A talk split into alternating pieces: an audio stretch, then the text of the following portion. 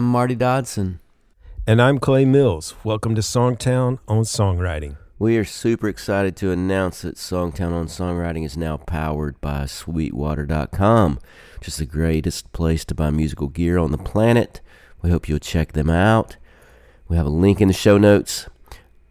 Clay did an amazing interview a little while back with uh, producer songwriter Aaron Scherz, and uh, so we're going to play that for you today and introduce you to a, a, uh, super talented guy. Hope you enjoy. And we are here tonight with Aaron Scherz. Yes. Thanks for having me. I'm just going to tell you a little bit about Aaron. I'm going to actually read it because he's got so much going on that I need some notes here. Um, he's a hit producer, songwriter, um, responsible for a lot of the success of Maddie and Tae. He co-wrote "Girl in a Country Song," um, which was a number one um, Billboard country song, certified platinum in sales, according to Wikipedia. Um, title song he wrote for a Tracy Lawrence album called The Rock, and that was a Grammy nominated. Um, cuts on the latest Keith Urban, um, cuts by Janice Kramer, Reba McEntire, Greg Bates, Joanna Smith. Featured song in the TV show Nashville. So basically, you you were an overnight success. Yeah, right. 18 years in the making. Actually, 15 years. 18 years in the making. Yeah. So I'm excited. He's got a lot of cool stories, but Aaron, first of all, a lot of people watching, they want to know like how how people like us that didn't grow up in Nashville, how we came to Nashville, how we met people, how we got started in the business. So just tell us a little synopsis of how you got started when you were a youngster in music. Well, uh, I think it goes back to uh, being in high school and sitting in English class, and I was listening to the teacher, and I was like, I'm not going to do something normal. I remember having that thought. I said, I'm just not. You didn't know what it was. I didn't know. I had no idea. I didn't even play guitar. I didn't do anything. I just said, my life is going to be a little different, and I don't know why or what. But uh, you know, high school was that, and I tried college. I went to Texas A&M, and this girl had broken up with me, and I was like, you know what? I need to write a song about this, and I didn't know how to write a song or play guitar or anything. So, so uh, you just got in your head, I want to write a chorus. A a chorus just popped into my head, and wow. like I get, I guess that's what it is. I know that now. It's a chorus. Right. It was a few lines, and I was like, you know, I'm starting to hear some music to this because I loved all, all, music. I mean, always Garth Brooks, Duran Duran, Tracy Lawrence was my first concert I ever went to. You know, so just real diverse. But the lines started to come to me. I was like, well, I guess I need to learn how to play guitar. So went and found a guitar and looked up the chords on the internet taught myself how to play it. My mom actually taught me my first three chords. Oh wow! And then I learned the rest of them off the internet. And uh, hung around in Houston for a while, and then made the trip to Nashville with a guy who was playing drums in a band that we'd never had a show. We call ourselves a band, but we'd never done a show. so I, my drummer and I made a trip up here, and we didn't know anything about anything. And we got out the yellow pages, and we cold called a few wow. people I mean, he did, yeah. and he had the gift of gab. Like I was like, I'm pretty sure this isn't how it's supposed to work. Songwriters need those people in our lives right. have the gift of gab. Yeah, he could he could really work it, and uh, he got us in to see Blake Chancey and Paul Worley right when the Dixie Chicks were breaking. Wow, like they had just had. There's your trouble. He definitely has the gift of yeah. gab. so we're here for a day, and I find myself in Blake Chancey's office, the old uh, Sony Music on the corner there. Mm-hmm. It's now curbed. Something we were up in the up there, and he listened to it and he said, "All right, you're good, but go back to Texas." And I was like, "Okay, we're going back to Texas." So we went back. I went back to Texas long enough to pack my stuff. I didn't even tell my parents that I was moving, and I moved here, and because uh, they were out of the country at the time, they were they were living overseas, and I'd lived here for about a week and a half, and I realized, oh, they're coming home. I need to get back home. So I was there when they got there. I told them what I had done, and then uh, they were said, "Well, go do it. You know, if it's, you know, you're young, go get it out of your system." So you did have parents that were supportive, super supportive. Yeah, they they, you know, they didn't know anything about songwriting. I moved here to be Garth Brooks 2.0. You know, really. So you wanted to be a singer? I wanted to be time? a singer. Yeah. And uh, I remember very vividly, I moved here and I started playing on the street corners because I had no job. I played at Second and Broadway, right behind the Hard Rock Cafe gift shop. It's now a patio. Used to be a flower bed and you could stand on the railroad ties and sing. And I would open my guitar case, and this one guy, this I mean, this one time, this guy walked up to me. He said, "So you want to be a star, huh?" I said, "Well, I'm, I'm trying." He goes, "Sing me something." So I sang him a Garth Brooks song, and he goes, "Well, you got tone. good luck." And then he walked off. I was like, "Okay, I guess that's a good thing. Tone. I don't know."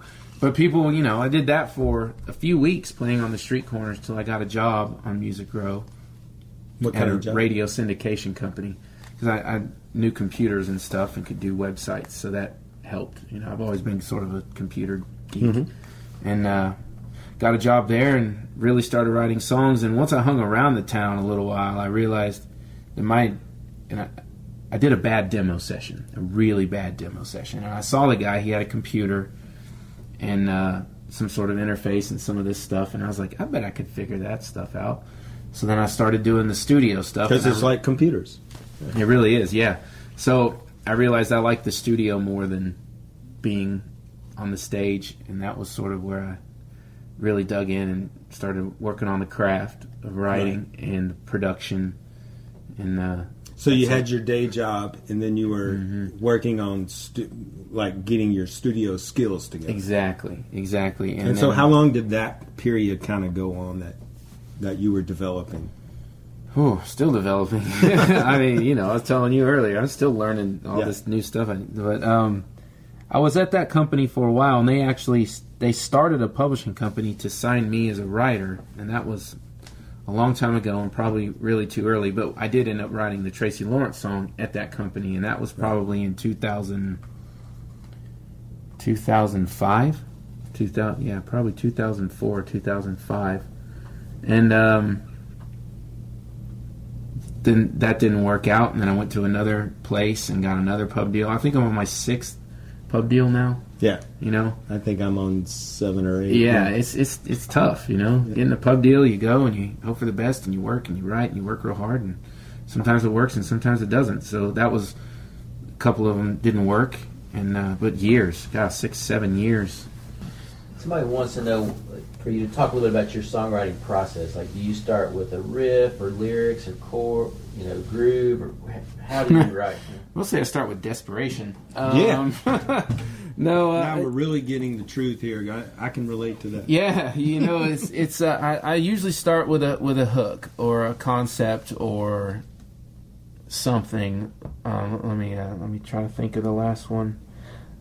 An idea, I, just a concept of Like a you did with that song. Like Right, I saw my wife do something. I said, "There's got to be a song here," and I just sort of fished for the hook a little while. You know, she's she ain't you ain't thinking of me, and then I think there was some wine involved with that guitar picking one night. I just sat down and messed with that thing. But normally I start with a concept and a hook. I listen to commercials. I read greeting cards. I look at magazines. I read books. Listen to people speak. Mm-hmm. You know, and and, and that. And the thing I noticed that you were really observant to notice that every time she heard a Chris Isaak song, she kind of drifted away for a 2nd mm-hmm. and that's what songwriters do. Right. We capture those little moments, whereas you know, I'm not saying non-songwriters wouldn't have seen that, but I think we pick up on those kind of things. Right. I'll even uh, I'll even monitor my own conversations for hooks. I was talking to another songwriter the other day on the phone, and I said something, and I was like, "That's a hook. I'm, I'm, let's. I want to write that." He goes, "Yeah, we should write that." I was like, "All right." I just wanted to say it, you know, in case, you know, gotta monitor your. Always be open to uh, things that are out there. So you generally like to start with the concept or a title. The concept or a title, a hook, and then I immediately trying to figure out what the rhyme is that leads to it. That's just the way my brain goes. It's like Even uh, before you would start plucking around on the guitar, maybe, or is it at the same time? Or Mm-hmm. I try to get the words Yeah. in my head. cool. Yeah. The hook and the line that's going to set that hook up is what I usually do. So I want to talk a little bit about you have a song on Keith Urban's album Ripcord, Right. um, and song's called "Boy Gets a Truck." And when I heard this song, it was so cool to me because it had all these cool elements. There's this little play you do with repeated words in the chorus, and the melody just keeps building in the chorus. It just it, and it's emotional. I mean, it's real, but you still, man, you know, people go, "Oh, a truck song," but then it's like, no, wait a minute, this is actually a really good song. It's kind of the feeling I had when I heard um, "Drives My Truck." That Oh, yeah. I mean, Yeah, I Drive Your Truck. I drive your truck. It was like it was a truck song, but man, it just like grabs you, and that's kind of the way I felt when I heard this chorus. Um, but you had kind of an interesting story about how that song went from the original demo to how it, it ended up the version on the album. That whole song is an interesting story. so Um, start at the beginning. my co-writer Ash Bowers showed up one day and he said, "Man, I have this idea." He said, I, I, I, "He said I was at a gas station and I was watching a guy get gas, and he had this beautiful woman with him, and I was like, well, boy gets a truck, truck gets a girl,' and I was like, okay." And like you realize that I wrote "Girl in a Country Song." We're gonna write a truck song. he goes, yeah, he said, but I want to kind of write about what a truck is. And I was like, all right. So my first car was a truck. I had a 77 Custom Deluxe with plaid bench seats and rusted floorboards. It was the color of a manila folder. It was horrible. it had glass packs, but it ran. It was loud, you know. And that, that truck was something, you know, Just Texas. the description of that sounded like a song. Right, yeah, yeah. So we spent the whole day on the chorus, the first co-write, and um, at the end of the chorus, we were both so wiped out because it took a lot of work to make it, you know, come around as a full circle. Right. You yeah. know, start That's to one start thing with I Boy liked Gets a about it, Truck yeah. to go through a whole life of what a truck is, and then come back to Boy Gets a Truck. Right. It's it took a lot of thinking. I mean, we were It's almost an there. entire song within the chorus. Exactly, and we'll get to that in a little while. Yeah. So, so we spent the whole day on that. Well, I think a month went by, and we we didn't really we recorded it just in Pro Tools, just in the room, just like Right. just a guitar, just like right here. And we were supposed to write with an artist that day uh, on a major label, and um, that artist canceled ten minutes before the write as Ash was on his way to the house. And I was bummed about it, you know, because it's like you w- you want to get those writes with the artist, you know. I was bummed, and I was like, "Well, man, let's maybe look at that thing we started the last time." And I loaded it up, and I listened back, and I was like, I got chills. I was like, Yeah.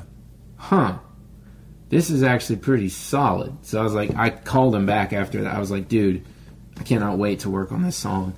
We're gonna knock it out of the park." So he we got he got there, and we finished the verses and the bridge in a couple of hours, and then we built the track that day, just right there. He sang the demo, and then as soon as it was done, he sent it out, and it was on hold for Dierks Bentley within an hour. Wow.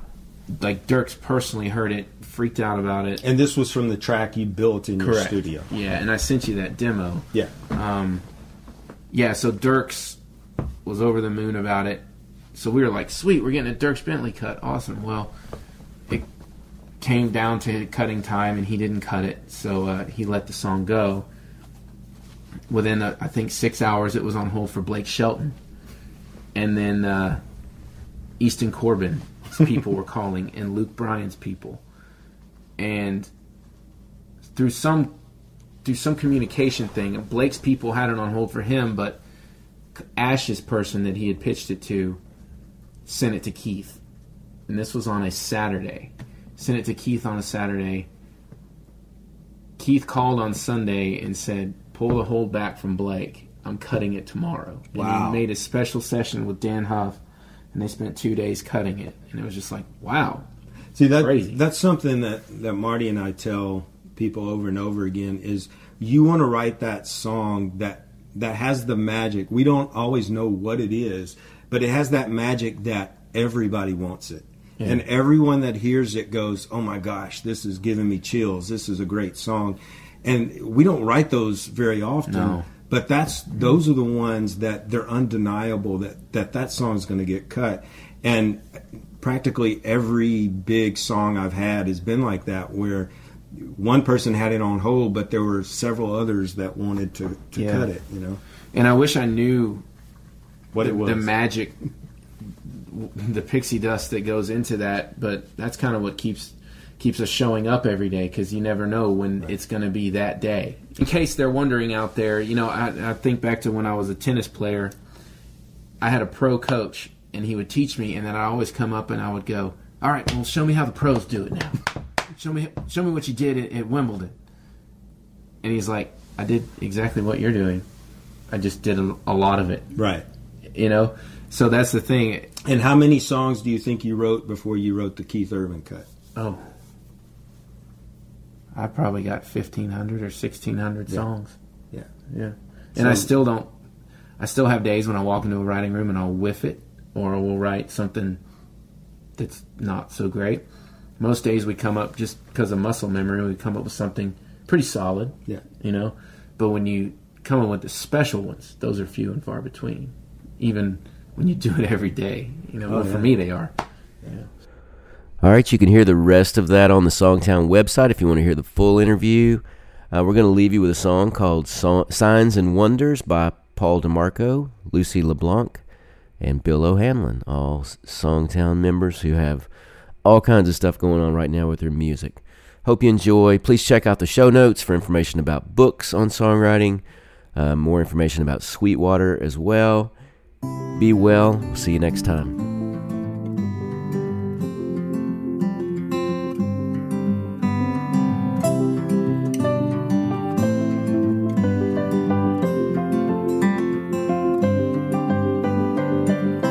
It didn't rain, but I heard the thunder.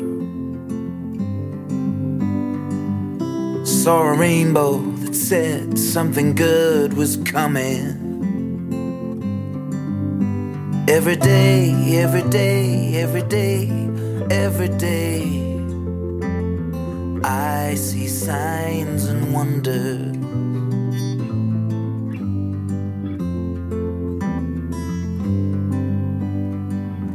I took a walk. I saw a flower pushing up through a crack in the concrete,